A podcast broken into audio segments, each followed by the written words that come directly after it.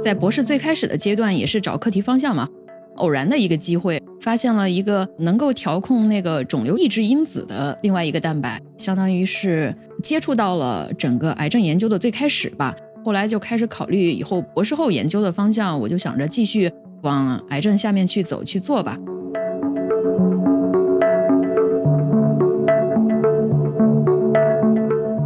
那么这需要我们做什么样的工作？就是对于不同部位的癌症，或者说是对于不同遗传突变造成的癌症，我们能尽可能多的通过机理研究找到各种关键的因子，也就是说是找到这些靶点，找到这些靶点能够有利于我们开发更多的那种药物的可能。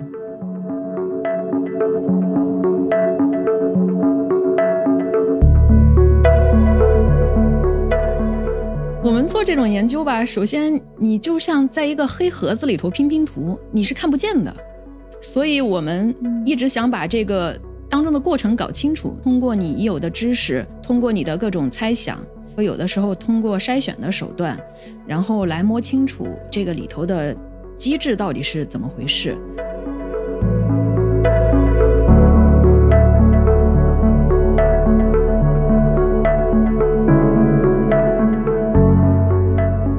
以前是生物学学别人，现在呢是生物学提供了很好的研究对象、思考对象，包括是哲学上的思考对象，其他学科反过来向生命科学借鉴。嗯，这也是为什么当时说二十一世纪是生命科学的世纪。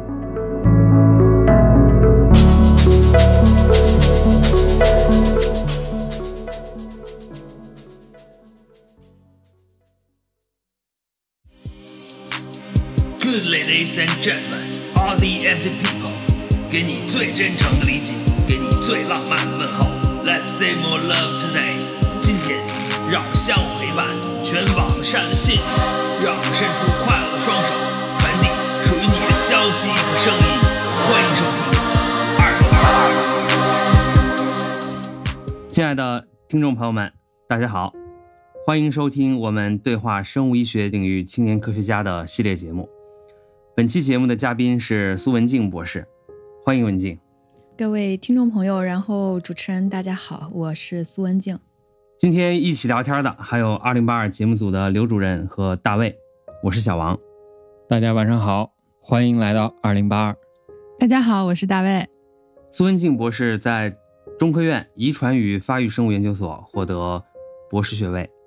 当时的课题是多株基因家族中的 R N F 二在肿瘤形成和发育中的作用。进入纽约斯隆卡特林癌症研究中心后，前期的工作是前列腺癌骨转移的机理研究，后来的研究转向 R A F 激酶的同型异构体的具体功能及其在治疗中的应用，并且取得了重要成果。目前癌症研究中的热点就是细胞信号通路，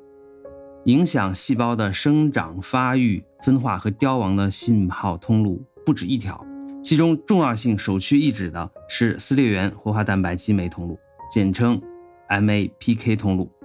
在这个信号通路中，苏文静博士的研究对象 R A F 激酶就是其中的关键信号因子，是调节细胞生长与增殖的重要蛋白。今天我们就结合苏文静博士这几年的工作，从信号通路的角度谈一谈癌症研究和治愈癌症的希望。由于节目录制时间非常有限，我们有必要把博士、博士后生涯中最最重要的三大问题中的一个尽早提出来。嗯，就是文静，嗯，文章改的咋样了？你这是哪壶不开提哪壶啊！啊，这个发文章整个过程实在是周期太漫长了，真的是太漫长了，基本上到最后阶段了。整个其实我这个文章从开始投到现在还没有正式接收，已经是耗时了一年半了。再别说之前做研究的时间啊，我觉得整个基础研究吧，整个的周期就是特别特别的漫长。我是经常听说诸位的重磅文章都是这么熬出来的，做科研好多年，最后投文章、改文章，再折腾若干年。就是说在美国顶尖科研机构的这些年，改文章的这种焦灼感觉算不算得上是你赴美这些年工作生活的一种缩影？不能这么说吧，这只是其中很小很小的一部分、嗯、就改文章已经是相当于到最后临门一脚，即使是再焦灼再焦虑，你起码能看得到曙光，对吧？其实我觉得刚开始一个课题，包括你一开始在寻找方向，然后包括做到中间发现一点东西，然后再怎么继续往下去继续走，这个每一个过程都是就是一个一个的阶段吧，每一个阶段既有那种能够哎让自己觉得很激动很兴奋的地方，然后其实也更长的时间是一直在煎熬，因为你是从煎熬当中嘛、啊、才慢慢的能够找出来一点方向，或者说是找出来一点发现吧。没这点煎熬和焦灼感觉，这节目没法做是吧？啊，不是这个对，这节目是没法做是吧？对，确实是，我觉得这个过程是这个样子的，大部分的时间都是非常的枯燥，非常的单调，不停的在重复，即使是有一点发现也都是很短暂的，因为你要接着往下继续走。苏博士，您从事的是癌症方面的研究，就是您最开始呃是怎么对这个领域感兴趣的呢？也是一个非常偶然的机会吧。其实我读博士的实验室呢是一个发育生物学实验室，主要做斑马鱼的早期发育啊，就是器官形成啊，就是这些过程。但是我是我们实验室唯一一个做到跟癌症相关方向的、嗯、其实也是我一开始在博士最开始的阶段也是找课题方向嘛，很偶然的一个机会，然后就是发现了一个呃能够调控那个肿瘤抑制因子的另外一个蛋白，就是相当于是接触到了整个癌症研究的最开始吧。我就发现我对这个方向还挺感兴趣的，所以我后来就开始考虑以后博士后研究的方向，我就想着继续往癌症下面去走去做吧。当时正好有一个机会，博士毕业前一年的时候有机会来纽约开会，当时我就联系了几个其他的我想比较感兴趣的实验室，正好也开完会之后顺便面试，这样的话最后也进了一个相当于是专门做癌症研究的机构，然后就一直这条路就走下来了。就是癌症的这个存在在我们生活中其实相当普遍，比如说我的几位至亲呃罹患癌症，个人来讲其实我不太敢直面这个词儿、嗯，潜意识里还是总是在刻意回避它，不去想这个癌症这个事情、嗯、这可能也反映了大多数人对这种癌症的一个态度、嗯、就是说我们普通人在面对这种疾病的时候，尤其是这种复杂的重症的时候，就常常是显示出一种是非科学的态度。但另一方面呢，就像你们是医生啊，或者是研究这种疾病和药物的这种科学工作者，他们常常拥有一种想清除某种歧义的一种科学性的思维。根据您这么多年对癌症的研究，您现在对癌症是怎么看的？呃，先这么说吧，可能是因为我一开始就一直在这个领域里头、嗯、所以好像看这个问题的时候、嗯、一开始就是没有那么的，首先没有那么的就是害怕，或者说是比较对于这个词比较敏感，就是还是一个好像是更客观一点的态度、嗯、我们先聊一下什么是癌症。用简单的方式来说呢，癌症就是一个细胞的恶性增殖，就是它增殖失控了。其实在我们人体的正常器官当中呢，它所有的细胞都是处在一个非常稳定的状态，不同种类的细胞各司其职，一般来说呢是不需要很频繁的需要有新的细胞来生成这种过程。那么只有当在这个组织当中发生损伤啊或者其他一些原因的时候，那么这个时候会激活外面的一些信号来告诉这个器官，哎，我需要产生新的细胞来把这个原来的坏掉的替换掉。那么在这个替换的过程当中，它就会生成新的细胞，细胞会有增殖。当然它这个增殖的过程它也会受到正常的调控，那么就是说我这个细胞我知道我长到什么时候我就不长了，损伤的地方填补掉了，我就知道我要停止。嗯，那么好，这就说到了细胞的一个分裂过程。那么细胞在分裂的过程当中，首先它需要复制一套完全一样的遗传物质，也就是我们说的 D N A， 它需要把这个一模一样的 D N A 平均分配到两个子细胞里头去。所以在细胞的分裂过程当中，它分裂的次数越多，在复制 D N A 过程当中积累的错误发生的概率就会越大。所以这也就是我们平常说的，其实癌症是一个跟年纪密切相关的一个疾病。因为你活的时间越长嘛，呃，细胞分裂的次数越多，当然积累这种错误 D N A 复制的概率就越大。这个时候如果这种错误复制的没有被修复，或者说这个错误积累的细胞没有被你的机体去清除掉，那么这个细胞它的这种错误积累让它能够逃避掉这种清除，或者说逃避掉这种正常的调控。哎，我不受这种约束了，我就无限的去增值，而且我长的这个过程当中呢，我就只顾着长，我也不需要去做我正常该做的工作，然后我长的过程当中把自己的位置长掉了，我还要把其他细胞的位置挤掉，我把其他细胞位置挤掉了之后，我还要把它们的营养抢夺掉，这样的话我其实也损伤了正常器官的功能。当这个肿瘤细胞在生长的过程当中呢，一边生长一边呢，它有一一小部分呢会脱离原来最开始长的那个原位的那个地方，通过你的血液循环或者说是淋巴循环，然后还跑到那个你的身体的其他部位去，然后在其他部位继续生根发芽，这也就是我们说的这个癌症的转移过程。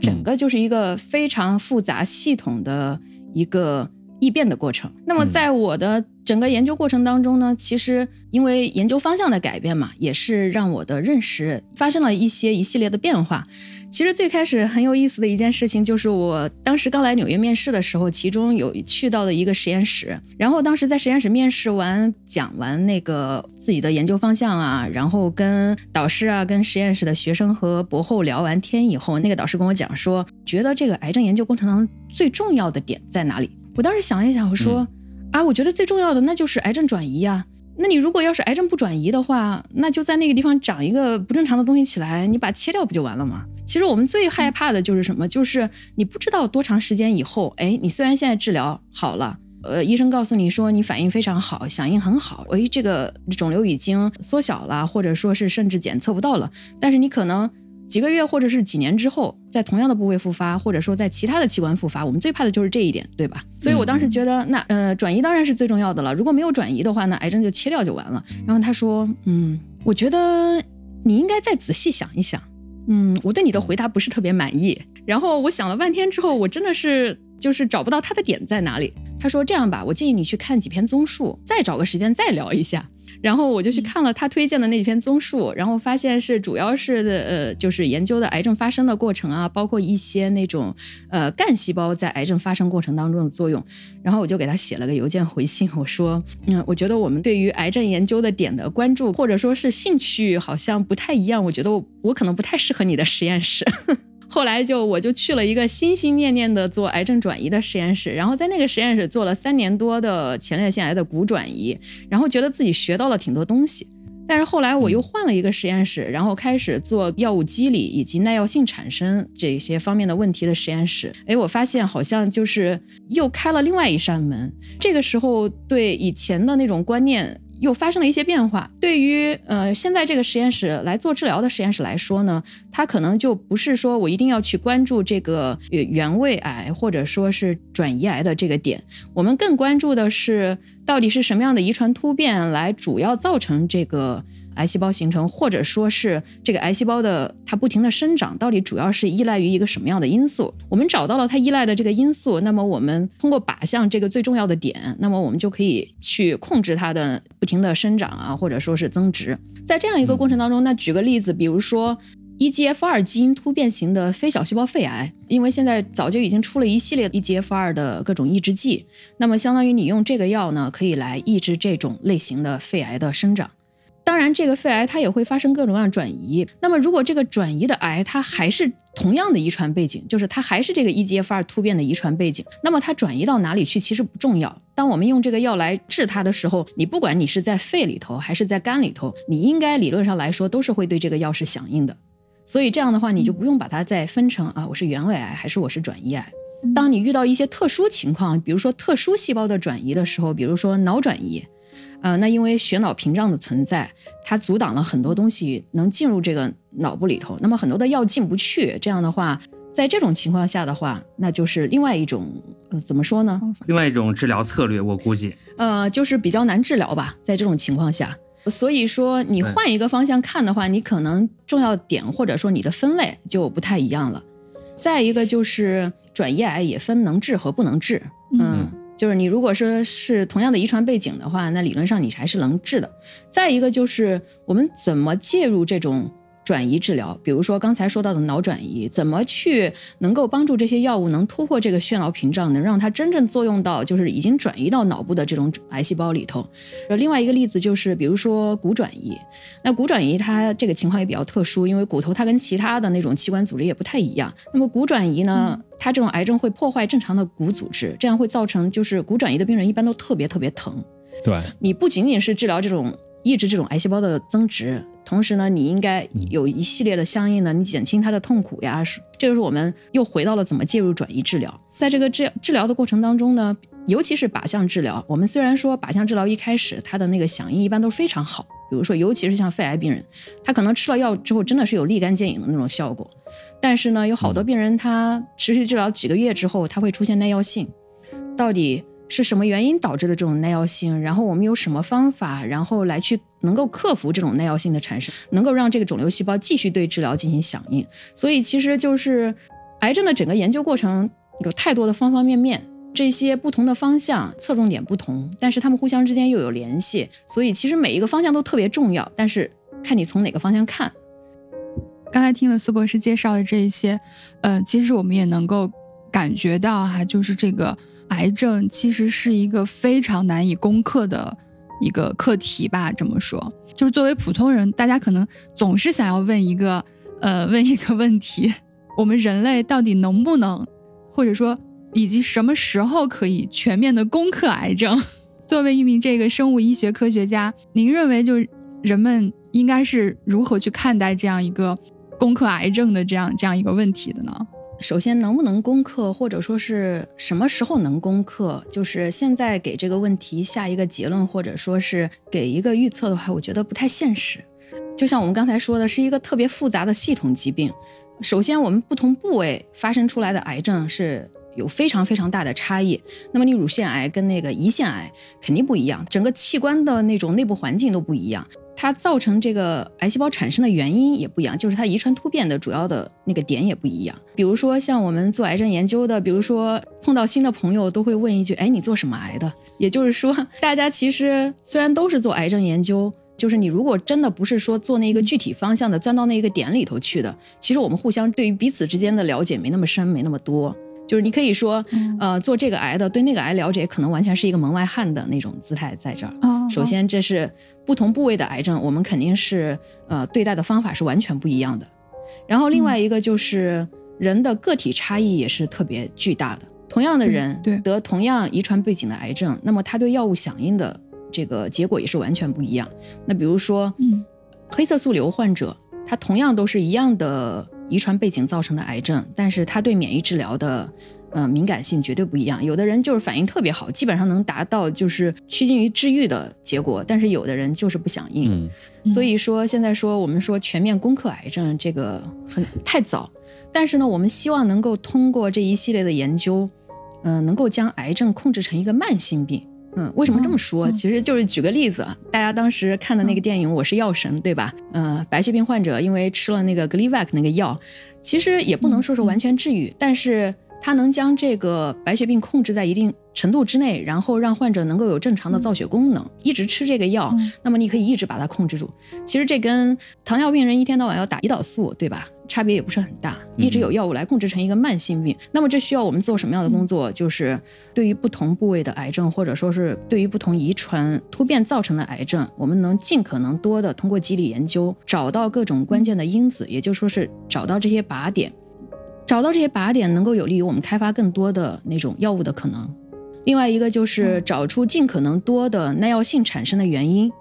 比如说呃，你现在有一代药可以吃，然后你吃完了之后产生了耐药性，那么我们还有二代药、三代药，或者说你产生了其他的遗传突变，那么我们还有靶向药 B 和 C。 这样的话就是我们把选择搞得多多的、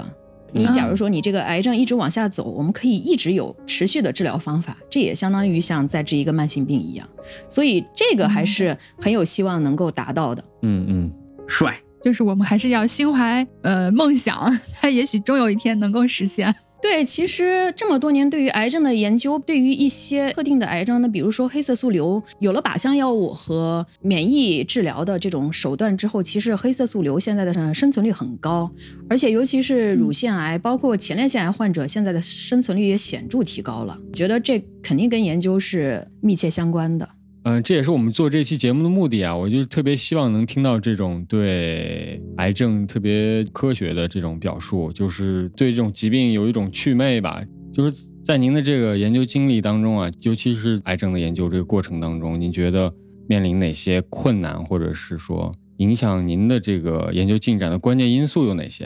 哎呀，说到困难，那真是太困难了，困难太多了，从上到下。我们做这种研究吧，首先你就像在一个黑盒子里头拼拼图，你是看不见的。你不可说哦，在这个大家都在这个屋子里头，我灯一开，然后所有东西看得一清二楚，这个细胞里头发生了什么你是看不见的。所以我们一直想把这个当中的过程搞清楚，通过你已有的知识，通过你的各种猜想，有的时候通过筛选的手段，然后来摸清楚这个里头的机制到底是怎么回事，什么样的遗传突变通过怎么样一个过程影响了细胞的这些生理过程。那么接下来把这个过程搞清楚了之后，那我们需我们需要模型来进行测试。我们不能说哦，你在细胞里头或者说你在体外研究了这个东西，那么你就直接上人身体去进行测试，肯定不行。所以我们需要有合适的模型来，不管是进一步确定这个机理，或者说是来进行药物筛选。那么我们一般来说是用的是、嗯、呃实验小鼠模型，通过一系列就是这种遗传手段，然后让这个小鼠也产生跟人类似的突变，在不同的器官当中，对吧？让这个动物模型能够更好的模拟人的这个癌症的发生。再利用这个模型，我们进一步的来去确认这个机理，或者说是来拿这个模型进行一定的测试，进行试药。首先，这个动物模型也是很困难，怎样让它能够更好的来模拟人的这个情况？嗯。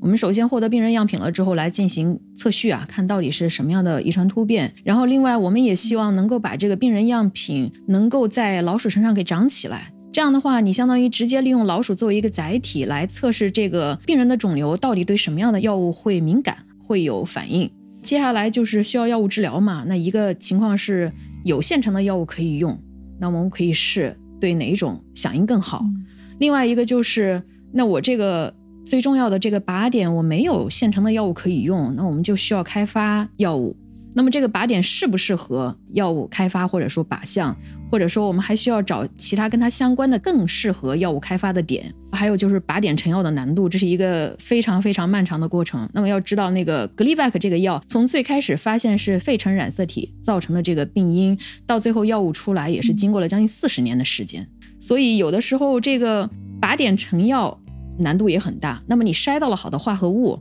你在体外是有用的，不代表你在体内有用，不代表你在小鼠身上能够呃杀死肿瘤。你有的时候在小鼠身上有用，但是不代表你到人身上是继续有用。所以这整个过程从上到下每一步都很难。这就是为什么我们做癌症做了这么久，到现在成药的就是非常有限。通过这种在盒子里头拼拼图的这个过程呢，我们希望能够把拼图越拼越大，这样我们能看得到的整个画面更大了之后，我们了解的东西更多，那么我们就有更多的机会来找更合适药物开发的靶点，能够有更多的机会吧，对这些癌细胞进行介入。我听刚才就是呃，小王说那个苏博士您的研究对象是这个信号转导和信号通路相关的这一系列，呃，那么所谓这个信号通路、嗯、从科学家的角度您是怎么理解这个研究领域的呢？哎，我不知道兴国还知道信号转导呀嗯，我这他知道一点，尤其是以前比较热的是各种介导的因子啊什么的，那会儿我是听别人说的。呃，对这个呃细胞信号转导的过程，其实就是相当于一个细胞内的传令兵的这么一个作用。我们的细胞接到外面的指令，它不是说哦，我一接到这个指令，我马上就去就开始干这件事情了。那么首先，当器官对细胞发出指令了之后，那么我们首先需要一个细胞外的那个接收器，能够接受外界的指令，把这个细胞外的信号传递到细胞里头去。然后通过一层一层逐级的不同的蛋白，一层一层的往下传，传到最后是主要是要干什么呢？从把这个信号从细胞外传到细胞核里头去。哦，那么现在外面的信号告诉我说，我现在需要进行增殖复制，那么我就需要开始去复制我的遗传物质 D N A， 我也需要产生一系列的这种各种细胞组分，能够让我来把这一个细胞分裂成两个，对吧？相当于其实相当于是一个。接到指令之后，通过外联人员把这种上级要求或者说是客户指令一层一层的传给下面真正干活的人，然后下面干活的人能够生产出满足这种指令的产品。嗯，那么在这个细胞当中呢，存在着很多很多不同的信号通路，然后它们是对接不同的产品生产活动。这些不同的信号通路之间，它们又相互交叉，或者说是相互影响，就是相当于一个复杂的呃大的企业单位，然后它不是一个扁平或者说是一个垂直的过程，它是从上到下有很多很多不同的通路，然后这些通路之间又要保持着畅通的联系交流。因为这些信号通路对于细胞的正常的生长或者说是增殖分化这些过程太重要了，那么癌细胞经常是在这些通路上面呢、嗯、发生问题。比如说、嗯、我在某一个具体的点、嗯、我发生了一个突变，那么这个突变我不需要上面给我指令，我直接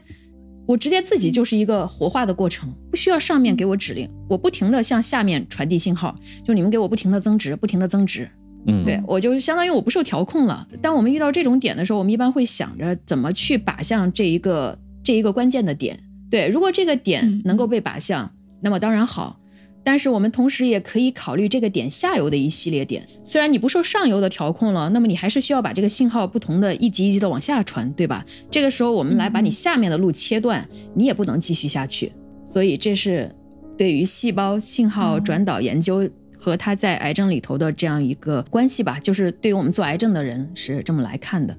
癌细胞呢，它搞乱了这整个细胞传递的过程，也搞乱了它自己的纠错能力、嗯、然后就不受调控了。嗯，我我在理解，就是有点像，比如说，如果是一个大的企业的话，就是董事长给秘书发布了一个指令，说你去让这个部门干什么，那个部门干什么，然后可能在这个秘书去传达指令的时候是，或者是传错了，或者是下面有一个部门接收的时候接收错了，然后于是就出现了后面一些一些错误的东西。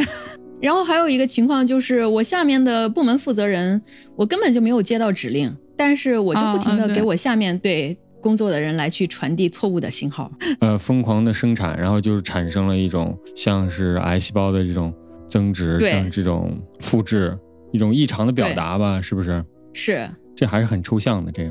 啊、呃，信号通路是这样的，嗯、呃，我们一般这么理解，就是把这个信号就把它当成信息嘛。对，信息有一个链条，就是信息的产生、传递、接收、存储、分析和再发出，这是一个完整的信息的传递链，在每一个环节上，对于比如说癌细胞或者是这个癌变，那么在这些个环节上有许多许多的因素会发生作用，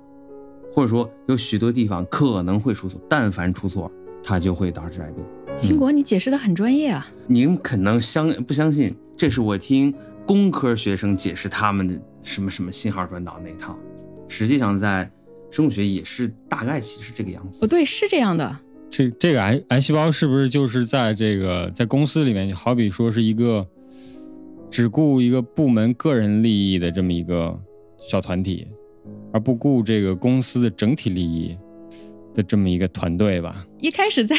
说癌症这个过程当中，我就特别想举这个例子。对于正常器官来说的话，就像一个组织架构已经很稳定的公司，它不需要不停的来招新人来进行填充，对吧？大家各司其职，做各自的工作。那么当有人员流动，有人走，那么这个时候我才需要招一定的新人。那么这个时候在这个公司里头，突然来了一群不务正业的，然后把自己的七大姑八大姨全部都拉到这个公司来，然后占着工位不干活，还不停地影响别人正常干活，对吧？其实就是类似于一个这样的过程。嗯嗯嗯，这完了，这个这是一项社会学研究，这企业管理是不是？我们这是一档企业管理方面的播客节目。言归正传啊，文件呢最近做的就是 R N F 激酶的研究，这项成果呃即将发表在 Science 上。我是很想知道，就是你的这篇文章，就是你的这项研究能发在 Science 上，那它肯定有着巨大的价值。那么这项研究对于癌症治疗到底有什么样的价值，以及你的这些工作对后续的一系列工作，比如靶向药的筛选，是提供了新的靶点呢，还是说有其他方面的帮助啊？哦，只能说我这个工作只是这一个方向上的一个非常非常小的一个点，它并不是说它提供一个新的靶点，或者说是一个什么新的治疗方式，呃，只是说我发现的这个 R A F 激酶，它的异常的高表达会对这个 E G F R 突变型的非小细胞肺癌这种治疗会产生一定的耐药性。这样的话，当我们看到这一个呃癌细胞里头有这样一种 R A F 激酶的这种高表达，或者说是它的基因的拷贝数的增加，这样我们可以首先先怀疑，哎，它会不会这个癌细胞对于这个 E G F R 抑制剂没那么敏感？对，我们就知道这个癌细胞对于这种治疗的反应会是嗯什么样。呃，我们也提供了一系列的思路，比如说是联合治疗的方法，然后让这个细胞增加其他的药物一起来进行治疗，这样的话可能提高这种癌细胞对治疗的敏感性。对于这种比如说 E G F R 或者说其他的这种遗传背景所造成的这种癌症，在治疗的过程当中呢，会产生耐药性，以及怎么来应对这种耐药性的一个过程，其实是一个非常非常小的点，但是整个对癌症研究的过程都是一个一个这么样的点去积累成的。这样的话，我们相当于是给这个数据库里头不停地往里头添加信息。比如说一个病人来，我们来进行遗传测序，嗯、呃，知道了哦，他有这一系列的突变，或者说一系列的不正常。那么我们一看，根据这个数据库里头已有的信息一比对，我可能就知道他对哪一种治疗应该是敏感的，或者说是应该响应的，或者说是可能会响应不好，或者说是可能会有一定的耐药性。这也就是我们现在所说的癌症的个性化治疗的一种方式吧，把每个人作为一个特殊的个体，然后来进行针对性的治疗。嗯，也就是说，科学家也好，医院也好，药厂也好，需要更多的机会，掌握更多的武器，是吧？面对不同的病症，或者说是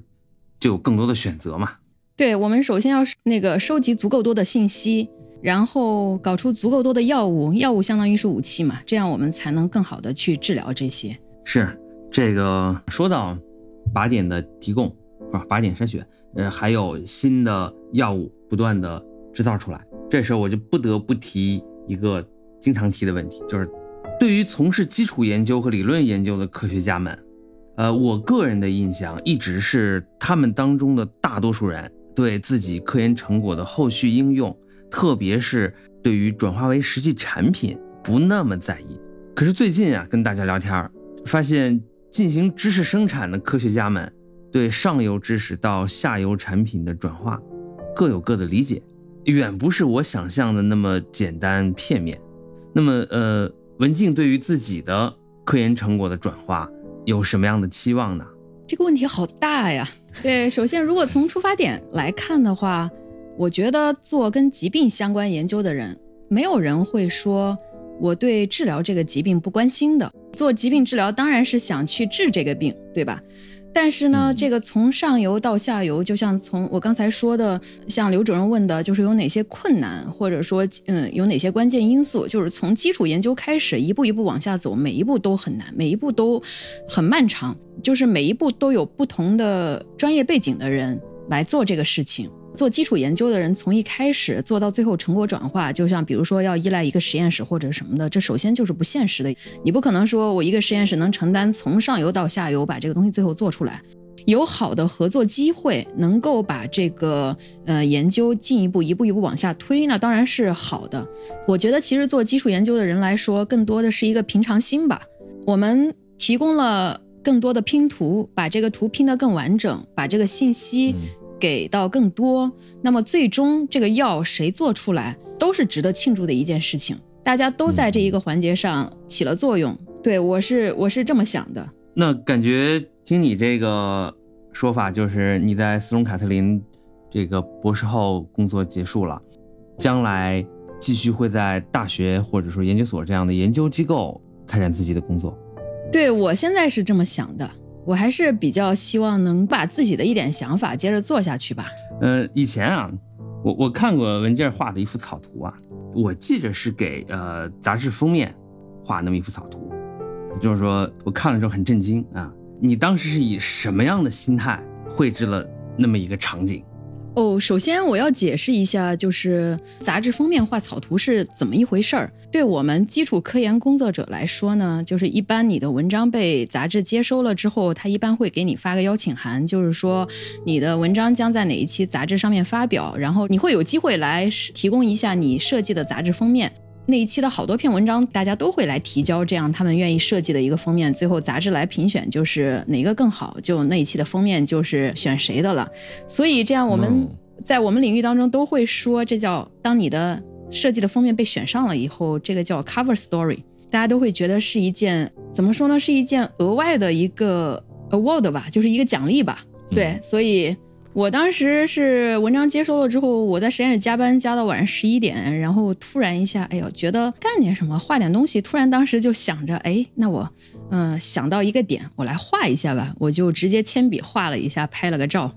其实跟我就是做前列腺癌骨转移的方向相关，就是那天晚上我突然想到了，我就画了一个穿着黑斗篷的一个像一个巫师形象的人。然后看不清楚脸，隐在黑暗当中，然后伸出一双手，然后每一个手上呢，呃，控制着一个木偶，其中一个手上控制的是一个跳芭蕾舞的小姑娘的形象，另外一个手上就是一个，嗯，一个男性的木偶。其实我本来是想着，主要是控制前列腺癌转移当中的一个幕后黑手。通过影响这个癌细胞周围的这些细胞的聚集，其中一只手相当于是癌细胞通过控制着周围一些其他邻近细胞的活动，来帮助自己在骨头当中生根发芽。另外一个呢，就是它也控制着这个癌细胞自身的这种自我更新的能力。通过这两种组合在一起，让这个癌细胞能更好的在另外一个环境当中，呃，进行生长壮大。所以我画的这样一个东西，然后发给对发给我导师说，怎么样你觉得我们去交一个那个封面的那个设计吧。然后他看了一眼说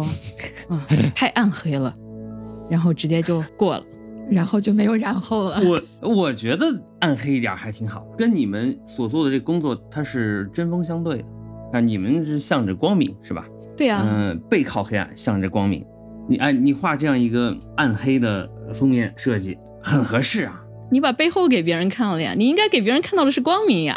呃，不要向读者们，包括同行展现这种黑暗，是不是？展现也要展现点真实嘛。后来我们提交了，果然也没被选上。我以为果然选上。不过确实，我一直以为这个 cover story 确实是一份光荣啊，一份殊荣。对、嗯，我一直以为是杂志社的。比如说 Science 那是 Science 他们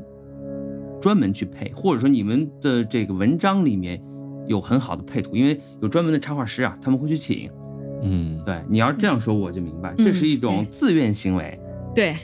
对，就是你不仅有做科研的能力，还你还能把它艺术化，然后把它抽象化，然后还能被选上。就像你说的啊，这科研工作者很多时候他就变成了体力劳动者，或者是是文字工作者，整天趴那儿写文章写项目。对，先体力后文字，一样都不能少，是不是？你体力做出来了才能有东西来写、啊嗯、才能有文字呀。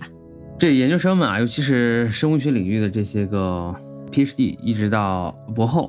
手上得有活儿啊，你实验你得能做出来，一个人一个人不同的手感。现在可能是自动化程度很高了，但是呢还是有些要人为的介入，这个手感真的是天差地别。手感好，你能耐得下那性子，把你这手上的操作练熟了，基本上呢你这实验数据就比较好，要不然真做不出来。还有呢，就是刚才文静说的这个，你这笔杆子还得好，各种事儿你都得会干，还得干得好才能发出好的文章嘛。我们就适合办公桌就在实验台旁边，这样干活干活干活，中间等的时间可以来写点东西。就我们根本就不是一个能居家办公的工种，就包括今年这个疫情期间，我们不是也是呃实验室关门关了一段时间吗？大家都居家办公。其实居家办公就相当于你的活停掉了嘛，因为你不能去实验室，不能去做这种叫 bench work 的话，你根本就不可能是进行下去的。对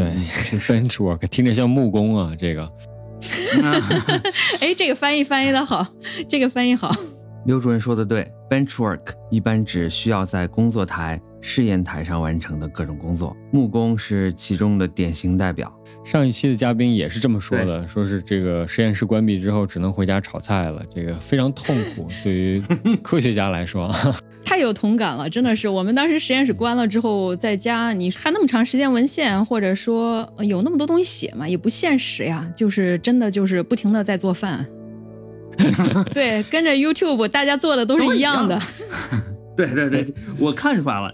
大家都是上那个什么呀，那个就跟着某个人学做各种菜，做的都还不错，这一看就是什么，就是做实验做的，谁做的实验好不好，通过他做的这个饭菜你就能看你看以后这高校招生啊，你说这就是但凡你要有实验室工作的需要上手这种，呃，将来实验做的好不好，你说先炒俩菜哎，我真发现这个做生物实验的，实验做的好的那个做饭一定都不差对，得考，就是你对着流程一步一步来嘛。对，这个即使这菜你没做过，但凡你的实验室的工作做得不错的话，知道怎么跟着实验报告啊，那个实验指示一步一步做出来，而且还知道做重复，对不对？这是什么？没错，职业素养。咬调料那个手感都特别好，是吧？特别准。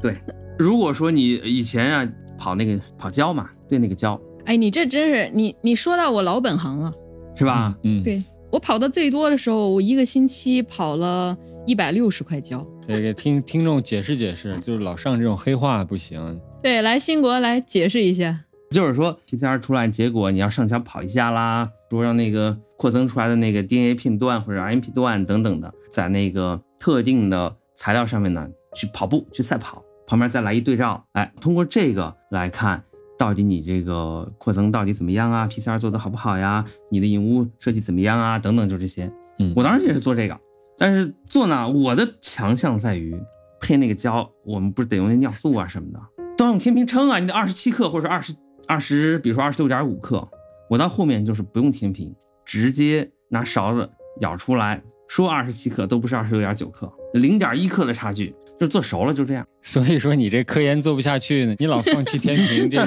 怎么行了这个对嗯，我说最终我为什么这为什么科研做不好，就心思就实际上不在思路上，就在琢磨这些个奇技淫巧你就不成器就在这儿，是不是？嗯，解释一下我们这个跑胶吧，尤其是像我们这种呃做信号传导的，就是我们经常会需要检测那种蛋白，或者说尤其是那种被修饰过的蛋白，它那个量的多少改变，这个信号通路的那个强弱呀，一个是就是这种遗传突变造成它的异常、嗯、另外一个就是当我这个细胞癌细胞用药物处理了之后，那么它是怎么影响下游的那一些呃蛋白的活性啊，或者说是信号的这种传递的情况，那么我们怎么样去在这个细胞当中把那么大一群蛋白给它分开呢？我们也是用的是一种特殊的胶的载体，然后在这种载体上呢，你根据蛋白不同大小以及电荷的不同程度，这样的话你给它加一个电压，它会在这个胶上呢就分离出来不同的条带，再通过我们用这种对于这种蛋白特异性的抗体来进行检测，我们就能知道大概哦这个蛋白是多还是少，被修饰后的是多还是少，这样的话我们相当于能给一个定性或者说是一个定量，就是这个信号通路现在那个活性大概有多大，然后被药物处理了之后，那么它的活性还有多大，随着时间的推移它对这个药物处理的反应是什么样的，所以我们经常会需要做这种检测，所以我们叫跑胶然后像对于我们这种做做药物的实验室来说，尤其是这种工作工作量巨大，真的是就是感觉一天到晚都在跑胶，重复劳动，对，是不是？但是我们不需要自己做胶，新国你羡慕吧啊，是我上一次跑胶是十二年前，你已经离这个领域很远了。对对对，我这偶尔进一次这样的实验室，真的是那些仪器设备都不认识。刚才听苏博士说这个信号传导还要加电压、电荷什么的，就是这种信号通路传导，这听上去跟这个无线电或者跟呃以前咱们说半导体、导体这种工程上面的这种思路很像，哦、这这两者之间有没有互相联系？呃，是这样，生物体内呢也有电信号，有些处理呢是所谓的通电的方式，但是文静刚才说的那个呢、嗯、是说另外一个层面的操作。嗯、呃，对，说的没错，对，就说是你们这两种思路啊，就跟以前这个研究导体、半导体、无线电这种电路啊，在一开始是互相借鉴吗？还是说是怎么样发现了这个蛋白之间的这种传导信号通路很早就有这种发现是吗？对，我先说两句。你先说吧，你先说吧。为什么我刚才说我听到所谓的关于这个信号的流转那一整个链条、嗯、这个描述是从工科朋友那儿听来的。嗯嗯，生物学这个早先因为它是后后期的显学，它在相当长的发展过程当中，它主要是借鉴物理呀、化学呀，到后面呢就是说或者机械呀那一套，就是工程学那一套。现在呢不一样了，现在是反过来其他领域的借鉴，生命科学领域的发现。呃，现在像文静他们做的肯定都是都是分子啊、细胞层面的嘛，就在这样的微观层面上呢，发现生物体是一个极其复杂的有机体，一个复杂的自然现象，嗯、它就为其他领域的的许多思想，包括复杂复杂性的思想啊，提供了这样很好的一个观察对象。所以以前是生物学学别人，现在呢是生物学提供了很好的研究对象、思考对象，包括是哲学上的思考对象。其他学科反过来向生命科学借鉴，嗯，这也是为什么当时说二十一世纪是生命科学的世纪，重要的一个原因就在于生物学为当代就二十一世纪的人类的这个哲学基础提供了强大的支持，就是它的这种复杂性、系统性，是吧？对，所以你看那甭管他知道不知道，实际上都不是实验室里出来的人，但是他们是什么搞哲学的人，嗯，他多少要了解一点，比如说是那个呃生物能量，就是 A T P 啊等等那几个经典的通道，这个回路等等那几个模型，离子通道啊，然后包括那个接受外界信号受体呀、啊。对，我不知道我插了这几句有没有部分回答，回答得很专业。有，不过我刚才有个小问题没问出来，我想问问文静，就是说，你看你是要。迟早的嘛，要成为教授，成为大学教授。比如说，你对你未来的这个学生有什么样的预期呢？这个问题来得好突然呀！哎，那问题都特别突然。我觉得，首先就是他愿意学，并且能够愿意自己去接触各种知识，不是说我现在教你这个，你就会这个，然后你也就只会这个。需要有一个就是渴望去学习新东西的这种态度，还有一个是能把注意力放在一个科研上面。就是我希望我的学生既然是选择了科研这条路，首先你的兴趣要在这儿，要不然的话大家都很难受。你的注意力啊，你的精力啊，也应该就是放在这个上面。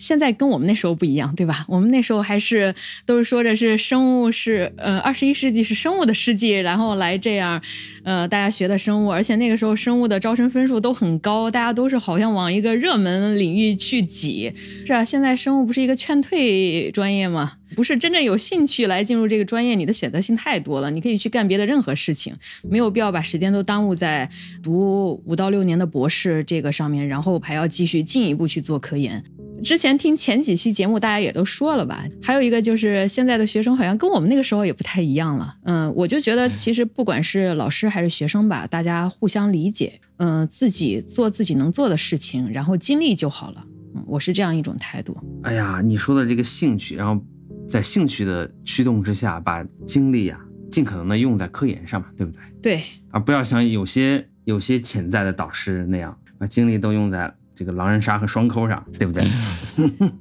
这个这个是有影射的吧？哎呀，就是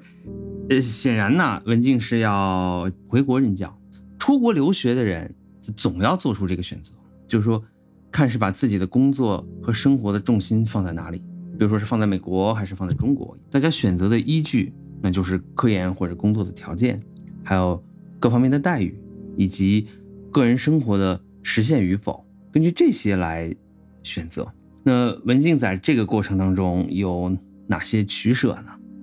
呃，我觉得对我来说这个问题很简单，就是我不像说选择国内或者说是放弃国外的话，就是舍了很多，并没有。呃，首先一个就是对于我来说相对比较简单嘛，就是你以后的工作条件想法能够去得到实施，能够开展。现在国内整个的科研支持啊，或者说是大环境还是很好的，这个时候跟我当时刚开始读博的时候已经是有了很大很大很大的改善了。我当时刚进行那个研究生保送面试的时候，当时我面试的时候有一个导师问说，哎，你英文还可以，你为什么不考虑出国读研？我当时就是小白嘛，什么都不知道，直接就说啊，我觉得国内跟国外没什么区别呀，国内一样也可以做出很好的科研啊。如果要那句话放到现在来说的话，确实是这样的，但是那个时候确实还是差距挺大的。然后那个时候都能够在国内做出一定的东西来的话，那么对于现在来说那就更不是问题了。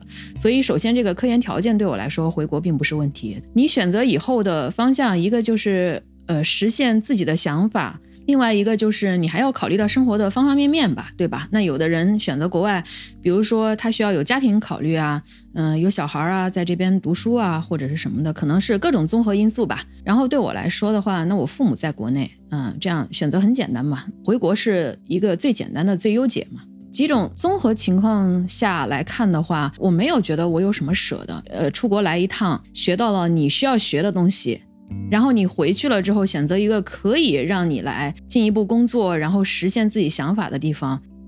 就是一个很嗯、呃、自然的过程。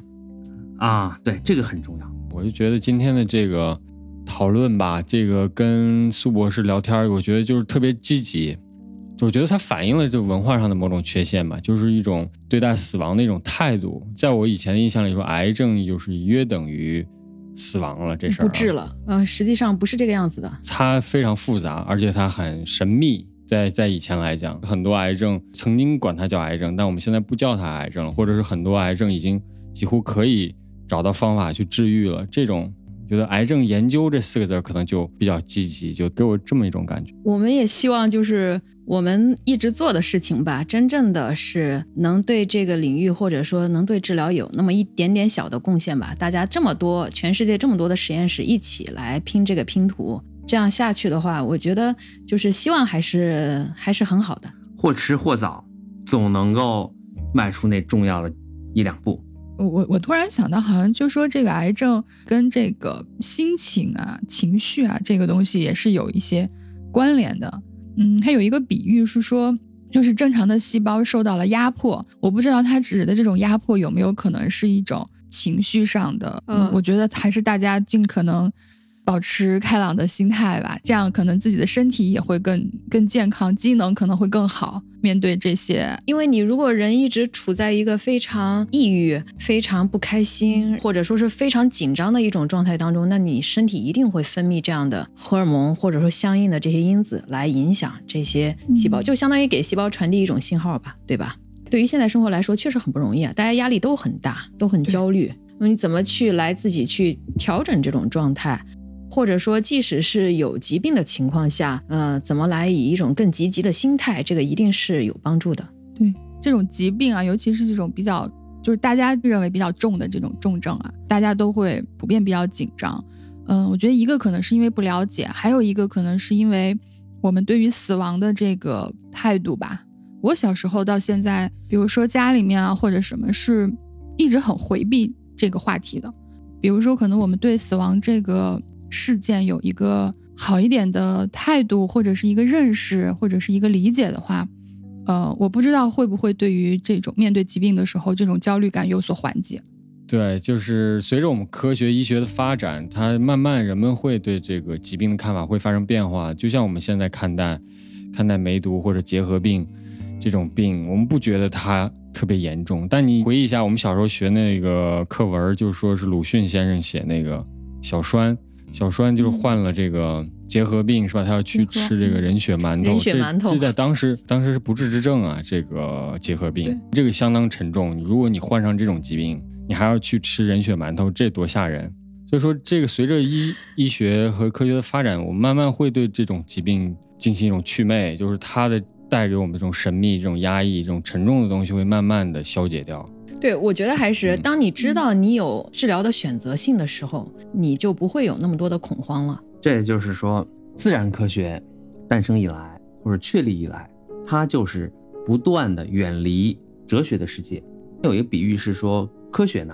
就是把那个哲学的大山一点一点的消除殆尽，它最后也经常会回到哲学上头去用。那倒是，呃，这是肯定的。但同时呢，科学还消解一座大山，就是我们的恐惧。嗯，嗯，也是一点一点的，以理性的方式，通过不断进步的技术来让人变得更加的自信，变得更加勇敢。对，还是那句话嘛，当你有选择的时候，你就不会有那么多的恐慌，因为你知道下一步怎么走，该怎么来对待这个事情。我们请来的嘉宾们呢，都是从事一线工作，嗯，